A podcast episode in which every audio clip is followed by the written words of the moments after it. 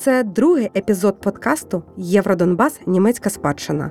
Мене звати Анна Пеленчук. Я продюсерка кінокомпанії 435 Films. І цей подкаст ми робимо на підтримку нашого документального фільму Євродонбас, який виходить цього року. Поряд зі мною Корній Грицюк, режисер фільму. В першому епізоді ми розповіли про те, як на межі 19-20 століть Донбас перетворився на Європу в мініатюрі, і про те, як західні промисловці розвивали цей край. Ми також дізнались про трагічну долю німецьких поселень, яка спіткала їх після приходу радянської влади.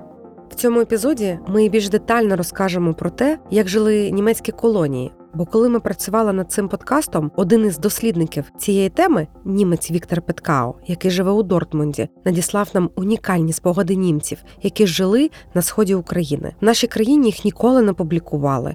Вони називаються Спогади із Ігнатєво, а зібрав їх Оскар Гам, один із німецьких колоністів. Німці називали Ігнатівом чи Ігнатівкою сім своїх колоній на Донеччині, які були розташовані неподалік одна від одної. Це Катеринівка, Романівка, Олексіївка, Миколаївка, Нью-Йорк, Леонідівка та власне Ігнатівка. Зараз про німецьке минуле там нічого не нагадує. В цьому епізоді ми за допомогою акторів процитуємо деякі уривки із книги Оскара Гама і перенесемося в німецькі колонії на межі 19 та 20 століть.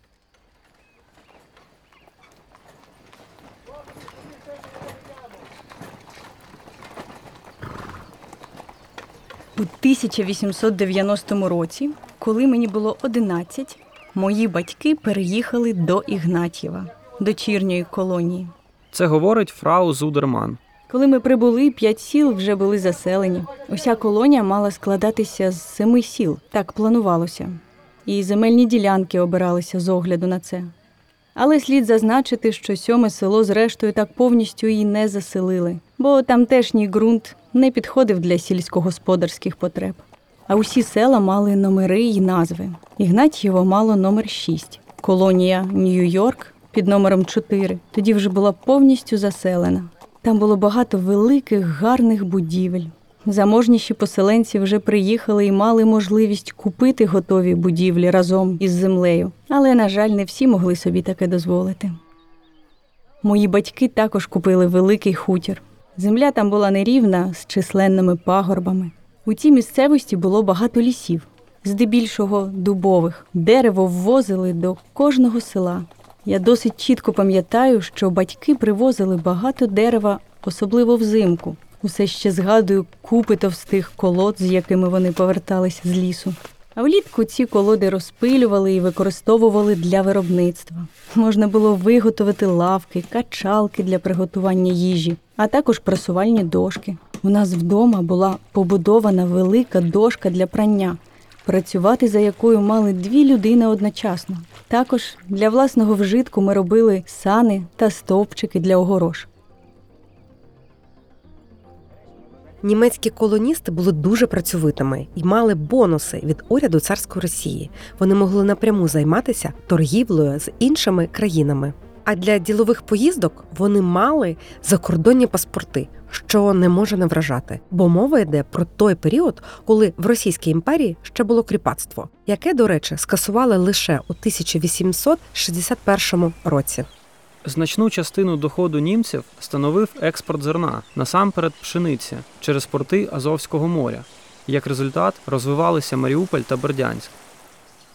Німці були досить заможними і платили своїм робітникам, місцевим селянам, пристойну винагороду та забезпечували їх харчуванням. Ті, хто працював із німцями, заробляли від 150 до 200 рублів за сезон. Водночас робітник на заводі за цілий рік мав максимум 200 рублів. Німецька дисципліна відома всім, тому такого ж відповідального ставлення до роботи вони вимагали і від місцевих. Взагалі, ці колонії були влаштовані так само, як і селища та містечка в Німеччині.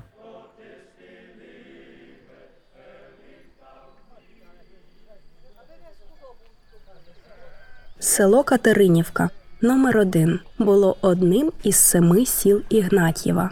Це говорить Марі Класен Варкентін.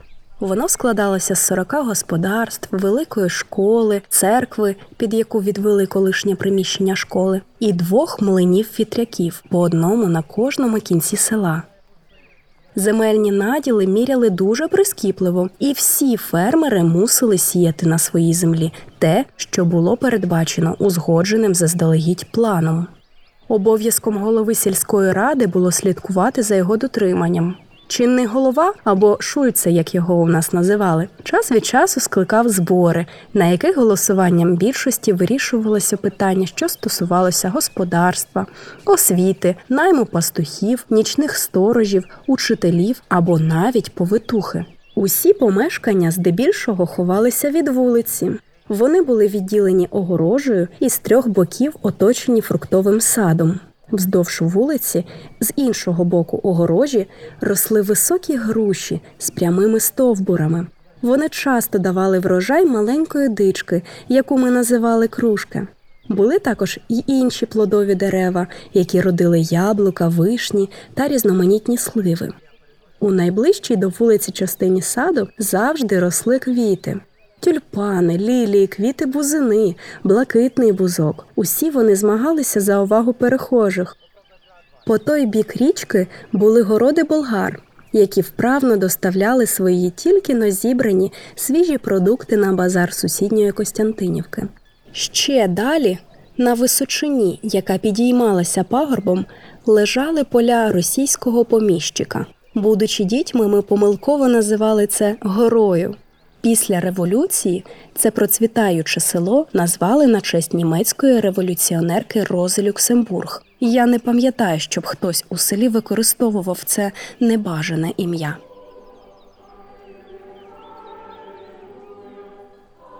В кожному німецькому селищі була головна вулиця з бруківки, завширшки 40 метрів. На ній були керосинові ліхтарі та громадські будівлі, школа, церква та Gemeindehaus, будинок колонії. Цеглу та черепицю німці виготовляли на власних заводах, які були в Остгеймі, Тельманово, Даудрисі, Богданівка та Марієнталі, Старомар'ївка. Коли ми знімали наш документальний фільм Євродонбас в українському Нью-Йорку, ми бачили там залишки бруківки і стару черепицю, яка, на жаль, здебільшого підпирає городи з буряками й помідорами, а не розміщена у музеях як історичний артефакт. Завдяки своїм черепичним дахам Нью-Йорк і сьогодні виглядає як типове європейське поселення. Ви можете пересвідчитися в цьому, подивившись наш документальний фільм. В Нью-Йорку ми опинимось і в цьому подкасті, в третьому епізоді. Я дуже сподіваюся, що після виходу цього проєкту старовинну черепицю звідти не виставлять на онлайн аукціон, а все-таки віднесуть до музеїв. На дворі знову літо. Батько вдома. Йому більше не треба нікуди їхати. Батьки завзято працюють. Сестри теж можуть побути вдома. Усе здається напрочуд гарним. Це говорить Сара Лен Хардер. У моєму житті от-от станеться найважливіша подія. Мені дозволили відвідувати школу. Двоє блискучих учителів, пан Йосип Варкентин і пан Петер Савацький, погодилися викладати в нашій школі. Молодий учитель на наш подив житиме в нашому будинку разом із нами у великій кімнаті. Він привіз багато бажаних подарунків, будучи не лише чудовим вчителем, але також і гарним другом. Наступні роки були наповнені багатьма подіями, веселими і не дуже. Коли народилася моя сестра Фріда, батько мусив повідомити вчителеві, що Наша сім'я стала більшою. Щодня в школі траплялися все нові пригоди. Біблійні історії та прекрасні пісні збагачували мою душу.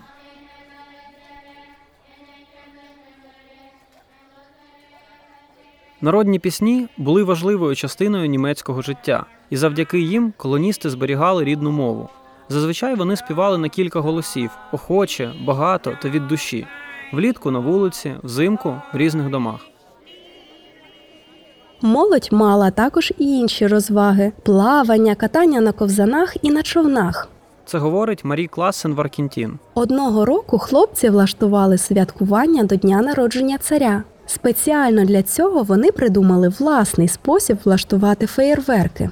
Старий гумовий черевик, просякнутий мінеральною оливою, прив'язували до довгої палки і підпалювали. Вимальовуючи великі кола над власними головами, вони крокували селом, співаючи й голосно викрикуючи Ура! на честь царя. У школі ми вивчили довгі титули всіх членів царської родини.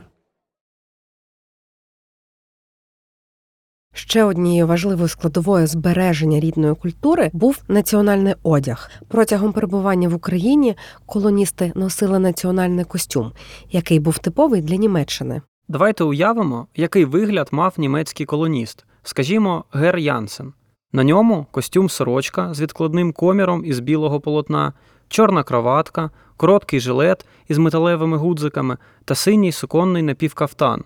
У нього чоботи з халявами поверх штанів або шкіряні черевики з пряжками. На голові обов'язково круглий німецький капелюх. Дружина Гера Янсена, скажімо, фрау Янсен, була одягнена в жіночу білополотняну сорочку із широкими рукавами, що звужуються біля зап'ястя, а ще у спідниці різного кольору, а верхня спідниця з яскравою смугою. Сімейний стан жінки видавав фартух, який зав'язувався на бант обов'язково спереду. Бантик праворуч одружена, ліворуч вільна від сімейних зв'язків, а посередині вдова.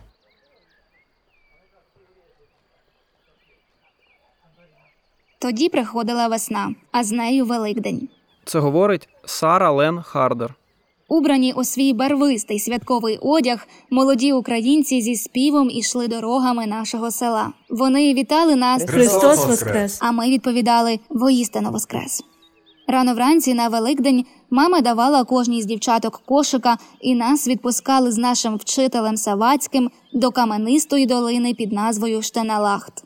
Навколо скелі, від якої це чарівне місце й узяло свою назву, буяла рослинність. Тут ми збирали фіалки, блідоблакитні квіти з солодким ароматом. Їх було багато. Ми наповнювали ними кошики і несли ці скарби додому. Коли батьки поверталися з церкви, ніжний аромат уже наповнив увесь будинок. Релігія відігравала величезну роль в житті німців. Усі колонії мали церкви чи молитовні будинки. Їхнє релігійне життя поділялось на євангелічну, лютеранську, реформаторську та католицьку конфесії. Про те, який спосіб життя є єдино правильним, у представників різних конфесій були свої уявлення. Тому католики, меноніти чи лютерани селились переважно в різних місцях. Як не дивно, але колонії відрізнялися ще й мовою. Німецька в колоністів тривалий час зберігалася в тому вигляді, якою вона була 250 років тому. Тому напередодні Другої світової війни німецькі поселенці Донбасу розмовляли діалектами, тобто мовами, які вони принесли ще з Німеччини, і досить часто не розуміли один одного. Навіть ті ж спогади гама, які ви зараз чуєте, написані не тією німецькою, яку ви можете вивчити на курсах.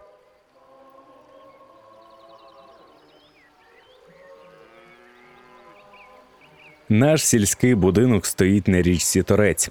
Це говорить учень німецької школи. Під час весняної відлиги з нашого поста для спостереження видно розлив ріки. Яке дивовижне видовище для нас, хлопців, коли вода виходить з берегів, і наші батьки з острахом дивляться на греблю. Чи витримає гребля? Це питання написане на обличчі в усіх дорослих, котрі несуть на собі тягар відповідальності.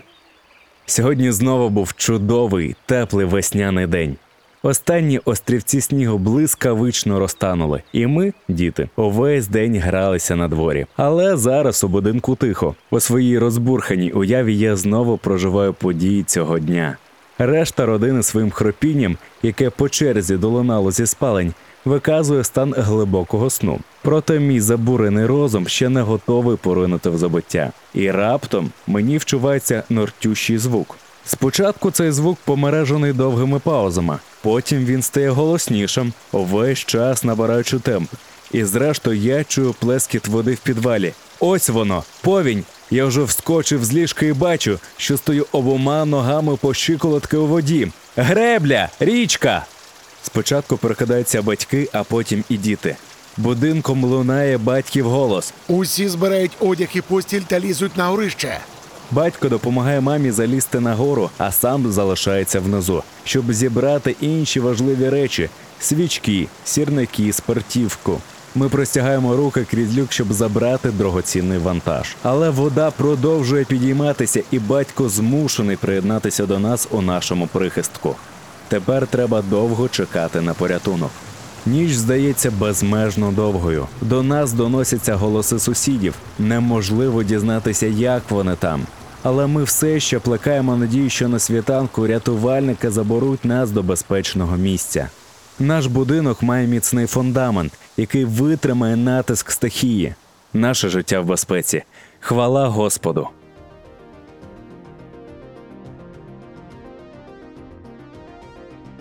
Було б дуже круто, якби зараз можна було б поїхати в ці колишні німецькі колонії і побачити на власні очі, як вони жили. Наприклад, можна було би зробити етнографічний музей під відкритим небом і показати побут різних національностей, які жили на Донбасі. В нашому документальному фільмі Євродонбас ми дослідили успіхи бельгійців, французів, британців і американців. Також багато дізналися про поселення поляків і голландців. А греки та болгари досі живуть на Донбасі.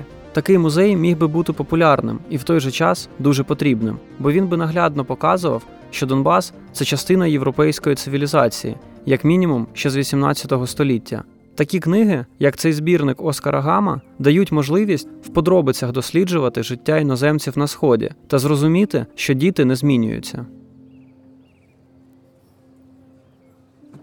На подвір'ї Петера Дейка, навпроти будинку Абрама Вінса на фабричній вулиці, стояла стара глинобитна будівля, досить великого розміру, яку пізніше перетворили на кінотеатр. Це говорить Анна Браун. Коли мені було 5 років, там був магазин. Володіли цим торговельним закладом, певно, Петер Дейк та Абрам Унрау, які продавали все, що було потрібно покупцям у маленькому селі. Генрі Гам тоді ще не жонатий, і Якоб Тісен, який пізніше став зятем Абрама Унрау, служили там клерками. А Ісаак Кенс, який тоді мав приблизно 13 років, був посильним. До цього німецького магазину, як його тоді всі називали, моя мати одного разу послала Тіно, щоб та купила два фунти кави і пів фунта цукерок. Молодша сестра не хотіла йти сама, тож я побігла з нею, щоб задовольнити власну цікавість. Я все ще можу пригадати вигляд внутрішнього облаштування магазину, зроблений на замовлення довгий прилавок, який тягнувся вздовж усього приміщення аж до задньої стіни, де повертав і тягнувся тепер вздовж неї. Якщо дивитися з вулиці, то вхід до магазину був майже якраз по центру передньої стіни. Коли ми заходили всередину, каса була зліва, а неподалік звідти стояли гам і тісен, які одразу ж приділяли нам свою увагу. Ісаак тримався десь позаду. Крім нас, інших покупців у магазині не було. Тіна підійшла до прилавка, і Генрі Гам спитав, що вона бажає купити. Але, забувши точні вказівки матері, мала попросила два фунти цукерок і пів фунта кави. Я стояла прямо біля прилавка, до якого ледве діставала носом. Але почувши, як Тіна хвацько зачитує своє замовлення, я побачила, як обличчя обох дядьків розпливаються в усмішці. І Генрі Гам із видимим сумнівом питає: Чи бува вам не потрібно пів фунта цукерок і два фунти кави? Тіна наполягала на своєму та звернулася до мене за підтвердженням. Усе вірно. Звичайно, я пристала на більш вигідну пропозицію. Бо якщо б ми купили багато цукерок, то можливо я, як старша сестра, теж могла би претендувати на свою частку. Ми повернулися додому зі скарбом. Можете собі уявити, що сталося після цього. Товар довелося обміняти на правильне співвідношення. Увесь мій запал зник, і я більше не ходила з сестрою до магазину.